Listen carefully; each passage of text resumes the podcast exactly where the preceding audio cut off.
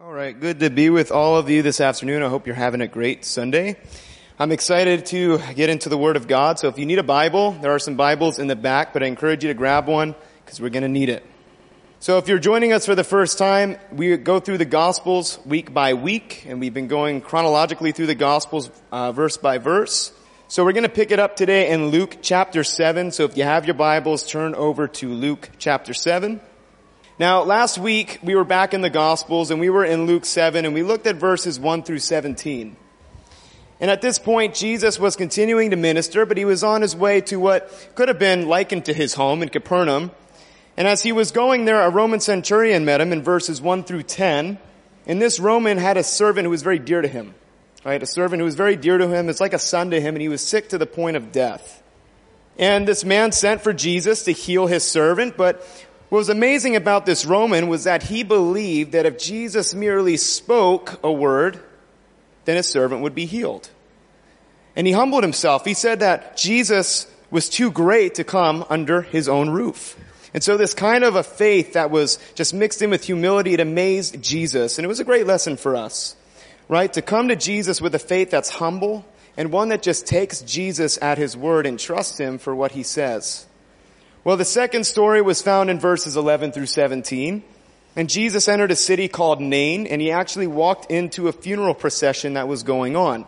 And Luke's gospel is the only gospel that records this story, and it's kind of an interesting one. But there was a widow there, and her son had died, and Jesus came across this dead boy and raised him back to life again. And so the last thing that we saw in this story was in verse 16, it tells us that great fear came upon all the people and they glorified God. They were amazed, but they were a little afraid. They didn't know what was going on, but they were giving glory to God for all that had been happening. And in verse 17, it tells us that Jesus' fame and his reputation was spreading throughout Judea and the surrounding regions. So where we're going to pick up today in verse 18, we're going to actually talk about John the Baptist once again. And if you were joining us for any amount of time, we talked about John many months ago when we started the Gospels, and we're going to talk about him again today. But before we get into that, let's go ahead and commit this time once again to the Lord in prayer, and then we'll go through these verses. Father, we just come humbled before you, God humbled that you would give us your word, Lord, to study and to read and to gain wisdom from. And we just thank you, Father, for your word. We know it's alive, it's powerful. And we just pray, Lord, that your word would just speak a timely message to each one of our hearts, God. That you would meet us where we're at, Lord, and draw us closer to you. Father, I just pray against the distractions that we may have came in here with, Lord, any distractions that have been holding us back from you. I just pray, Lord, we would surrender those before your throne uh, this afternoon, Father, and that we would just Lord, come at hearts ready to hear your word, Father. We just invite your presence in this place. In Jesus' name, amen. Amen. Luke chapter 7, verse 18. Then the disciples of John reported to him concerning all these things. So John the Baptist, he had his disciples and they were watching closely the ministry of Jesus and watching what Jesus was doing. And if you're familiar with John the Baptist, the last time we heard about him was back in Luke chapter 3, verses 18 through 20. So if you want to go ahead and turn there, we'll see what happened to John. John had baptized Jesus, and shortly after this, we see what happened to him next in Luke 3, 18 through 20. And it says, and with many other exhortations, he preached to the people. But Herod the Tetrarch being rebuked by him concerning Herodias, his brother Philip's wife, and for all the evils which Herod had done, also added this above all, that he shut John up in prison. So here in verse 18 back in Luke 7, we see that John the Baptist is actually in Herod's prison still. And he's been in this prison for speaking out against the sin of Herod. And Herod was a joint ruler who was established by the Romans, and he was really just a puppet for the Romans. And so as I read about this and I, and I thought about John's situation, I just had to ask the question, where are we at today? And what season of life or ministry are you in today? Because it's interesting because John's situations changed quite drastically. If you look in Luke chapter 3, John almost felt like he was on the top of the world. He saw the Messiah, the one that Israel had been praying and waiting for, finally gets to see the Messiah, has the privilege of baptizing him. Witnesses the Father say that this is my beloved Son. Witnesses the Spirit descend on Jesus. And yet here he is now in a prison. Oh, how his situation's changed drastically. And I'm sure this prison was dark, it was cold, it was dirty, and all of this was as a result for John standing up for truth about sin and the truth of God's law while he was ministering to Herod. So what season of life are you in and what situation are you in? Just think about that and we'll continue here in verses 19 through 20. And John, calling two of his disciples to him, sent them to Jesus saying, Are you the coming one or do we look for another? When the men had come to him, they said, John the Baptist has sent us to you saying, are you the coming one or do we look for another? And I think this really gives us a look into John's heart. John was beat up. He had a little worn out faith here. After all he witnessed and after all he heard about from Jesus, he sends two of his disciples to ask if Jesus truly was the one that he said he was. The, the one that John pointed people to. The one that John pointed his own disciples to follow after. Are you really the Messiah? Are you really the one? And I love this story in scripture. It's actually one of my favorite stories because it really shows us the vulnerable side of John. And I think when we read scripture, we, we look at these men and women of God and we think, oh yeah, these guys were perfect. Right? We should be like them. Well, the Bible actually never tells us to be like these men and women. It tells us to be like Jesus and to follow these men and women's example. But these men and women of God, they were flawed just like we are. They had their problems and their, and their mistakes just like we do. And here we see John, a great man of faith, a great man of God, just worn out and beat up. And maybe that describes you today in your walk with Christ. Maybe it describes you in your life period. Maybe you don't know the Lord and you're just worn out and beat up by the, the things of this world and the aching in your heart for truth. Or maybe that's you in ministry and as you've been serving God day in and day out, you're just tired and worn out and you feel beat up. And John got to this point. And he wondered if Jesus was really what, who he said he was. And I'm sure John thought if the Messiah was here to set the captives free, then why am I in captivity?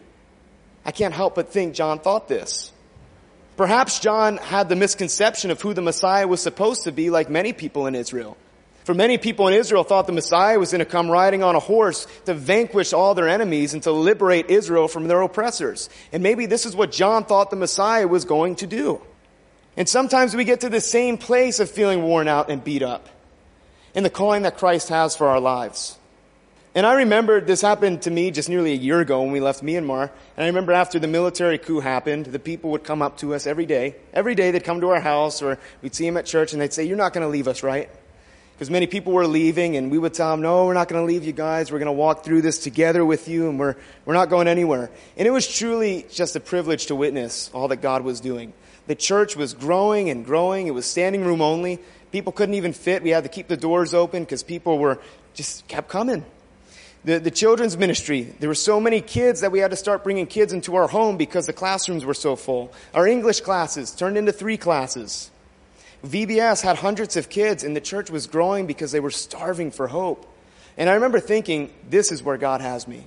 I'm going to be here the rest of my life. I'm going to die in this country. This is where I'm going to be. And I remember thinking that, and a week later, here we are packing up to leave. But that didn't compute with me. That wasn't what my plan was. I wasn't ready for that. And then coming here to Thailand after being in Myanmar, having to quarantine for two weeks, let me tell you something, being emotionally and spiritually beat up and being in a, in a room for 14 days by yourself is not a good place to be. and I remember just crying in my hotel room and just sitting there thinking, God, did you really call me? You didn't call me. God, you said you would be faithful, but I don't see your faithfulness. God, I thought this is where you had me. And as I was praying this, I, I, just felt God put these verses on my heart in Isaiah chapter 55, if you want to turn there. And in Isaiah chapter 55, verses 8 through 9, God said this, For my thoughts are not your thoughts, nor are your ways my ways, says the Lord. For as the heavens are higher than the earth, so are my ways higher than your ways, and my thoughts than your thoughts. And I remember God just gently spoke to my heart. Was that your plan or was that my plan? Because my plan for you is to be faithful wherever I place you and to share the truth with whomever I place in front of you. And that's when I realized that being here in Chiang Mai, it's not a hiatus from ministry. This is ministry. And I also realized this when we came here, that we're not alone with, with this story. There's many missionaries here who have a very similar story. Many missionaries who, who came here out of their own control and due to cir- circumstances and situations outside of their control. And the message is the same for all of us. God has us here for such a time as this to share Jesus with who he places in front of us. we're not here by accident. We're here because God willed it to be so in His sovereignty according to His plan and His will. And He wants us to be used by Him. Well, let's see how Jesus replies to John in verses 21 through 23. In that very hour, he cured many of infirmities, afflictions, and evil spirits, and to many blind he gave sight. Jesus answered and said to them, Go and tell John the things you have seen and heard, that the blind see, the lame walk, the lepers are cleansed, the deaf hear, the dead are raised, the poor have the gospel preached to them, and blessed is he who is not offended because of me. It says in the same hour that John's disciples came to ask Jesus this question, he performed many miracles. It says he cured people of infirmities, and this word translates to mean physical sickness. He healed people of afflictions, and this word translates to mean plagues, and it could possibly reference a lifelong illness that people had. Jesus healed those. He cast out demonic forces who were physically possessing people, and he restored sight to the blind. And Jesus then answers John's questions. And Jesus told these men to go and tell John the things that they had seen and heard. Now, I think it's important as we look at this story to notice the heart of Jesus here. He doesn't kick John while he's down. He doesn't reprimand John or discipline him. He doesn't say, you're the one who baptized me and now you question me. I'm done with you. He doesn't say that. It really shows us the heart of Jesus, that Jesus is gentle in heart. He's lowly in heart. And Jesus is not in the business of hurting a worn out faith. He wants to restore a worn out faith. And I think that's such a beautiful heart from our Lord. And this is what Jesus' heart was for John. He wanted to see him restored. He wanted to encourage him. He wanted to remind him that this was his will, that he was who he said he was. Now, when I read Jesus' response, I had to say, just wait, wait a minute. I, I thought the Bible says we walk by faith and not by sight. So why is Jesus telling John's disciples to go tell him what they had seen? And I believe Jesus was doing two things here. I believe number one, Jesus was showing John how the Messiah actually would serve and act and live. Again, a common misconception that the Israelites had in the time was that the Messiah would come vanquish their enemies, would come in royalty and establish a kingdom on the earth. But that's not what Jesus did as the Messiah, was it? As a matter of fact, he did the opposite many times. And he taught in Matthew 5 as we were just going through that recently. Jesus taught if someone tells you to go one mile, go with them two. And this was in reference to the Romans telling the Israelites to carry their gear and equipment. And here Jesus is telling them, do more for them. And this didn't really compute with the people of Israel. But Jesus was showing how the Messiah actually would serve and act. He didn't come as a, as a ruler or a dictator to overthrow an empire. He exemplified the heart of a servant. And if you look in verse 22, this is what the Messiah did. He went to the blind. The blind were considered beggars and ignored by people. They were considered to be an annoyance and a, and a nuisance to people. The lame, the lame were just cast aside by people. They were good for nothing according to many people because they couldn't move. The lepers, the lepers were cast outside the city and people weren't even allowed to approach them, let alone get near to them and touch them. The deaf, the dead, you can't get any more distant from a dead person, right?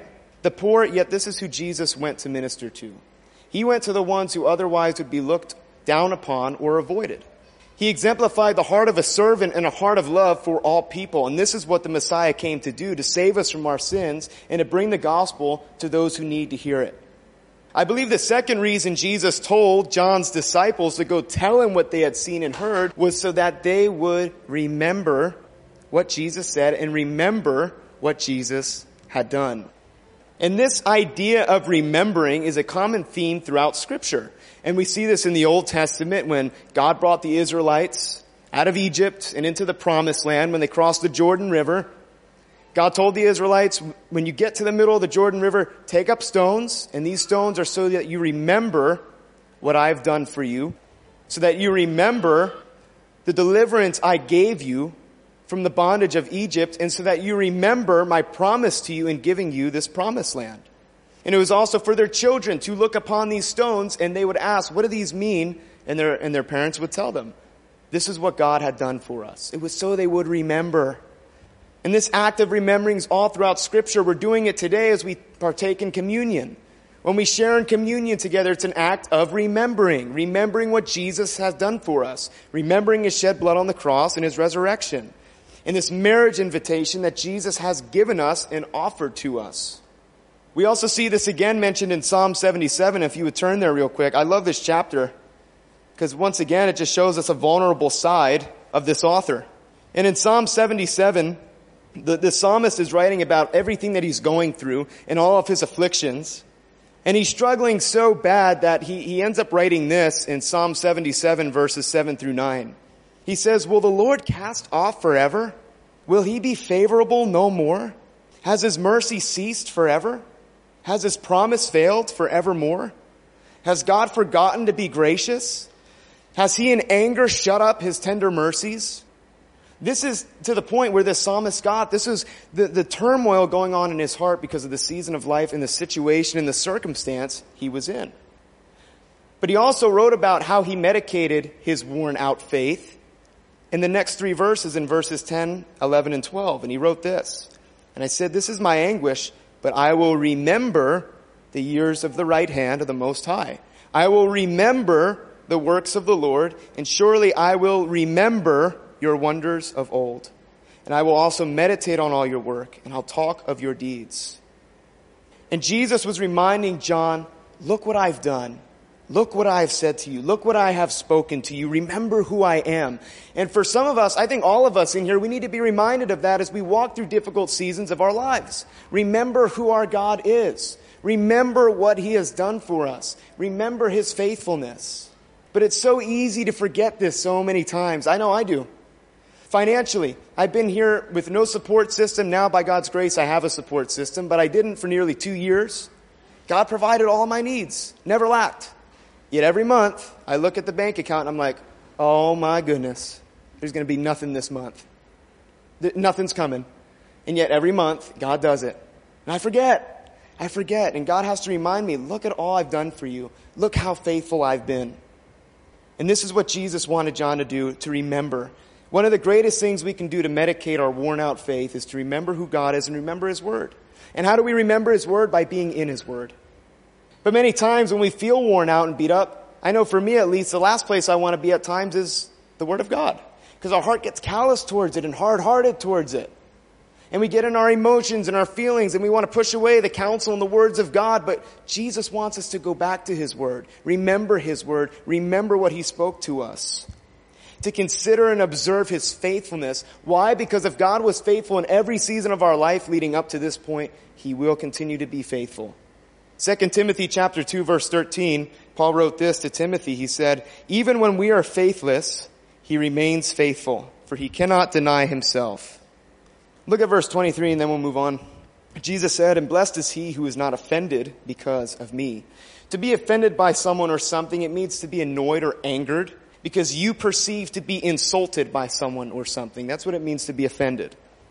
And again, this was something that was happening quite often as Jesus continued to minister and teach. And if you read John chapter 6, it gives us a lot more insight of many people who actually walking away from following Jesus because they were offended at who Jesus was and what he claimed to be. People didn't like the idea that Jesus was here to have the heart of a servant and eventually give up his life and die. They didn't want that. They wanted a ruler who would come and liberate them from the Romans. But Jesus was going to liberate them from something so much greater than the Romans, and he was going to liberate them from sin. But they didn't understand this. Even Peter, right, the strong disciple, he thought that this was a terrible idea.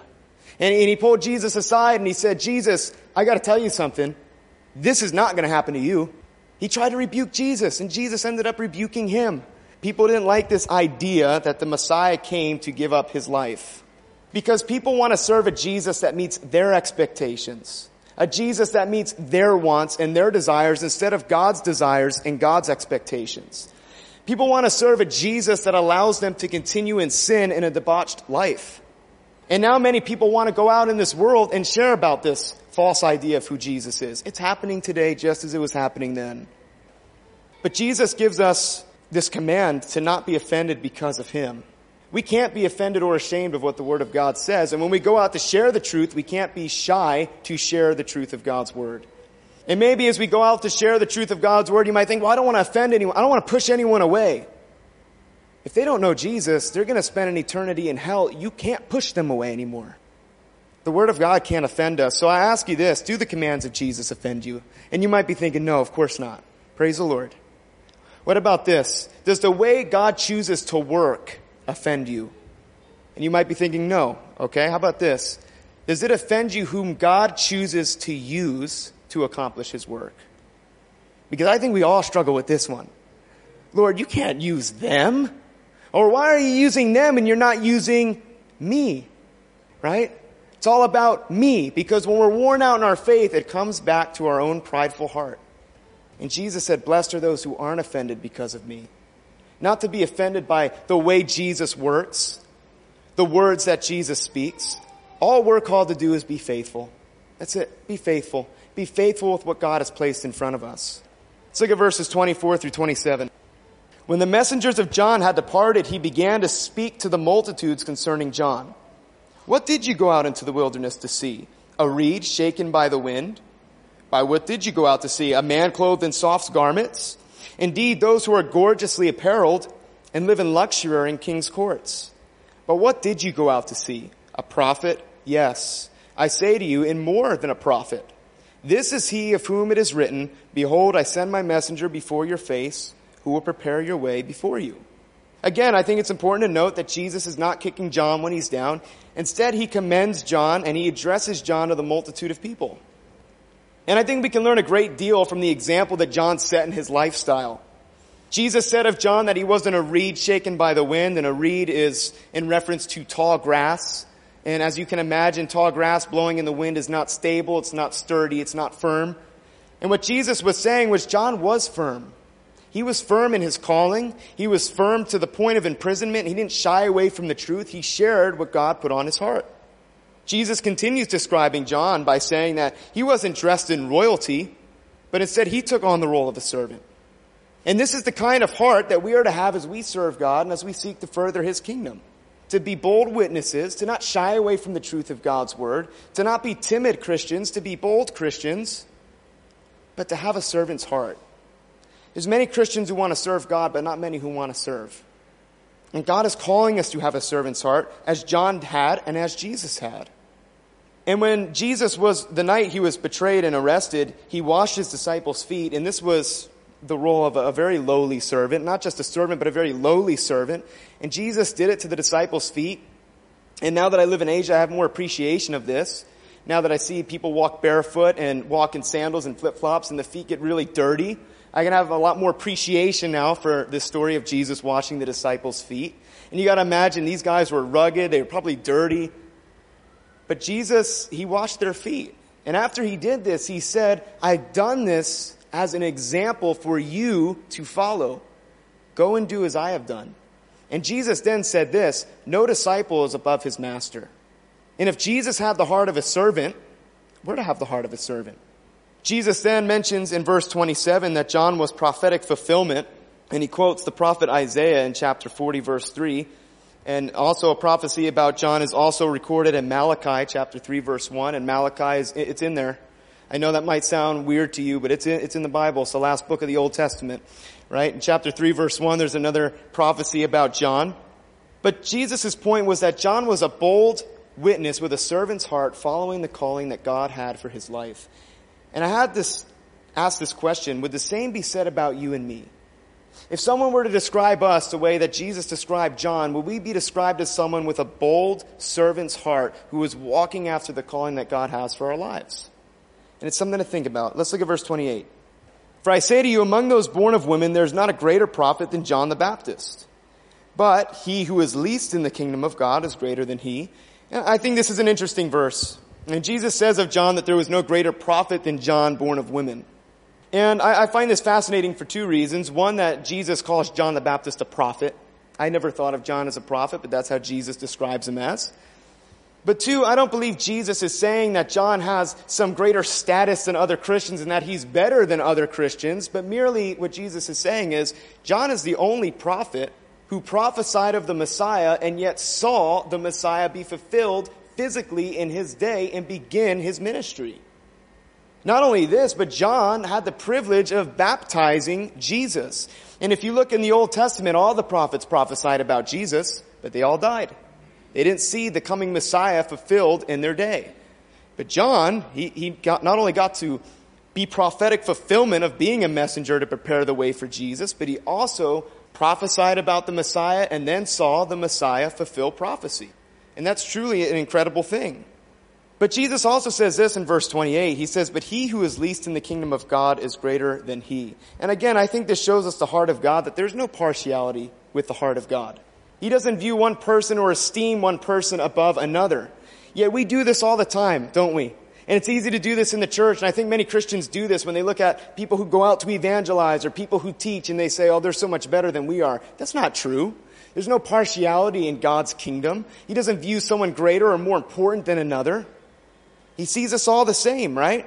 From the ones cleaning the bathrooms to the ones teaching, God sees, acknowledges it all. And there's no weaker vessel in the church. There's not one who's less important. God has gifted each one of us in different ways to come together as one body in one church to use those gifts and to glorify Him. That's not to say there's not an order in the church. There is. But God has gifted us each differently. And there's not one who's less important. And I think it'd be important for us to stop comparing ourselves to other Christians, stop comparing ourselves to other churches or other ministries, and just be faithful. Just be faithful we're not at competition with each other in the body of Christ. We're a family. And when people walk through these doors to experience the love and hope of Jesus, they shouldn't walk in on a dysfunctional family. That's a very uncomfortable thing. Let's look at verses 29 through 30. And when all the people heard him, even the tax collectors justified God, having been baptized with the baptism of John. But the Pharisees and lawyers rejected the will of God for themselves, not having been baptized by him. So it says the hearts of many people and even tax collectors, they accepted and they willingly received what Jesus said. And you gotta think, these same people, they accepted the message of John. They accepted the message of repentance. They were baptized by John. However, it tells us the Pharisees and then lawyers, or in other words, the scribes, the religious leaders, they rejected the will of God for themselves. They rejected the message of repentance that John taught, and they rejected the message that Jesus taught. But I think it's important to note this, that Jesus still ministered to these people even though their hearts were hard. And I think we kind of get the wrong idea because we look at, at Jesus and his interaction with the religious leaders and we think, oh, Jesus always rebuked them and he always had it out with the religious leaders. That's not true. I mean, he did rebuke them, but Jesus was trying to minister to them. He was trying to win their hearts to him. Even John the Baptist, he wasn't at odds with Herod. He was trying to get him to repent because he cared about him. And no matter how hard-hearted a person may seem to the gospel, it doesn't give us an excuse to stop ministering to them. And this is, again, what Jesus exemplified. Now, this is a slight tangent, but I think it's a good application we can draw from this. That as the religious leaders rejected the will of God, the word rejected in the Greek language here, it means to disregard. It doesn't mean to necessarily cast something away and say, I'm never doing that ever. It means to just ignore something, disregard it, cast it aside. And are you doing this with the will of God for your life today? You know what God has called you to do. You know what God is leading you to do, but you keep casting it aside maybe because you're not comfortable with it. Maybe because you're battling it. You don't want to do it. Right? Jonah in the Old Testament, he's known for this. Unfortunately, that's really all he's known for. It's a pretty sad thing. But, but Jonah is known for this. Having a calling that God gave him, and he disregarded it. He didn't want to do it. He wasn't comfortable with it. And not only did he ignore it, but he went in the opposite direction that God called him to go. And eventually he came around, he obeyed, but are we doing the same thing today? Are we disregarding God's will for us? Are we disregarding what God is calling us to do? And maybe you're here today and you don't know Jesus as your Lord and Savior.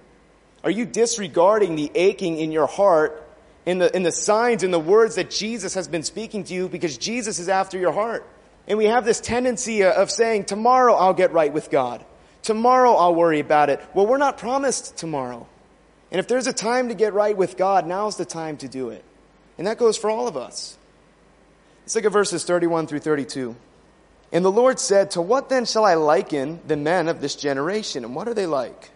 They're like children sitting in the marketplace and calling to one another, saying, we played the flute for you, and you did not dance. We mourned to you, and you did not weep.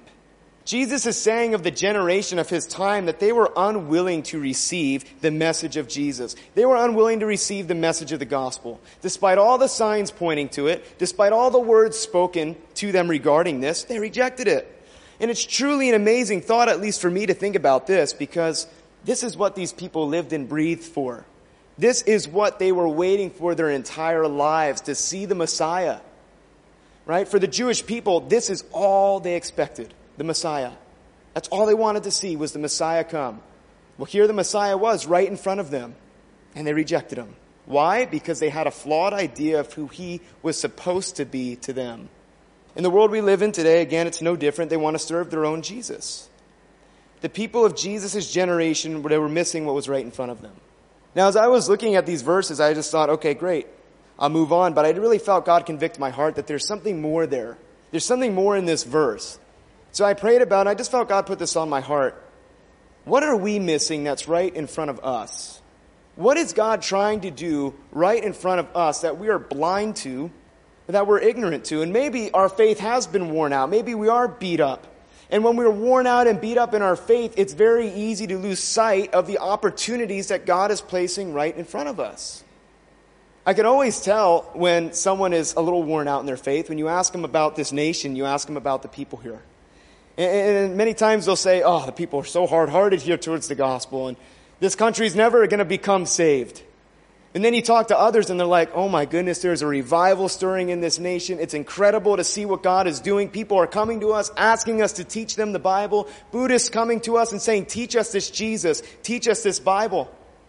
Yet many times when we're calloused in our faith and we're worn out, we miss what God is doing right in front of us. And it truly is a privilege to be here and to witness what God is doing because there is a revival stirring. That's not my opinion. That's the church's opinion, and that's what God is doing. That's the work of God getting done in this country. What a privilege it is to be a part of it. Are we missing it? Are we missing what God is doing right in front of us?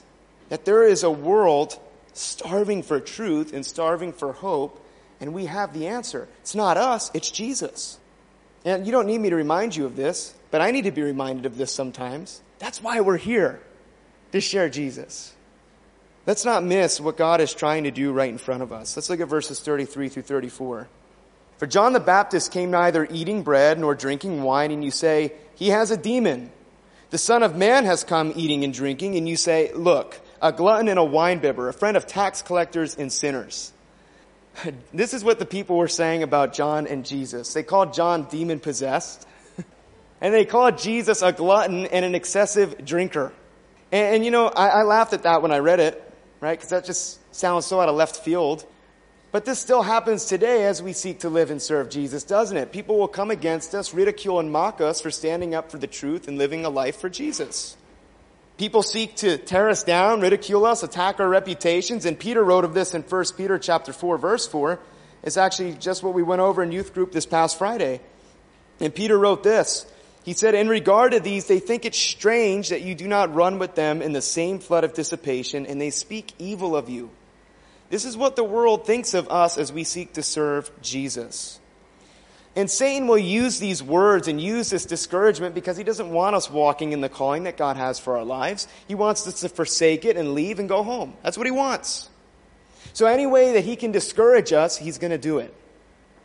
And you got to think about John and his situation, sitting in a dark, cold, dirty prison, right after again having this mountaintop moment of baptizing Jesus, and now here he is in a dark prison all by himself. Imagine someone coming up to him in prison and said, John, you're demon possessed.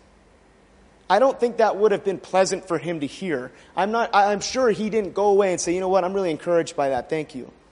I'm sure that was discouraging. If someone looked at me and they said, you're a glutton and an excessive drinker, I would be pretty offended at that. I'd be discouraged at that. Satan wants to tear us down in our faith, and when we're worn out, when we're beat up, these words, they really get to us, don't they? This discouragement really gets to us. Well, this isn't going to stop. All we need to remember is we got to be like Jesus, act like Jesus, and be faithful. Again, comes back to being faithful.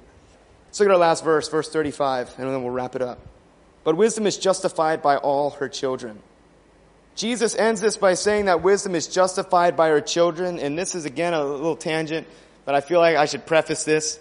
Um, Jesus and wisdom are not the same thing, and I mention this because it's very common, commonly believed today, and I've heard it a lot in the past month, actually.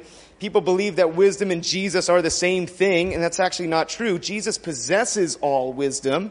He's all knowing. He's omniscient. But Jesus and wisdom are separate things. Wisdom is something that Jesus possesses.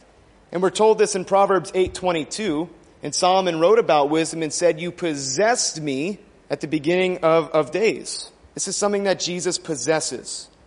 So again, just a little tangent, but just felt I should mention it. Now back to this verse in Luke 7. Jesus is saying that many people consider themselves to be wise, but there's no fruit in their lives. And we talked about this a couple weeks ago. What kind of fruit are we bearing for Jesus?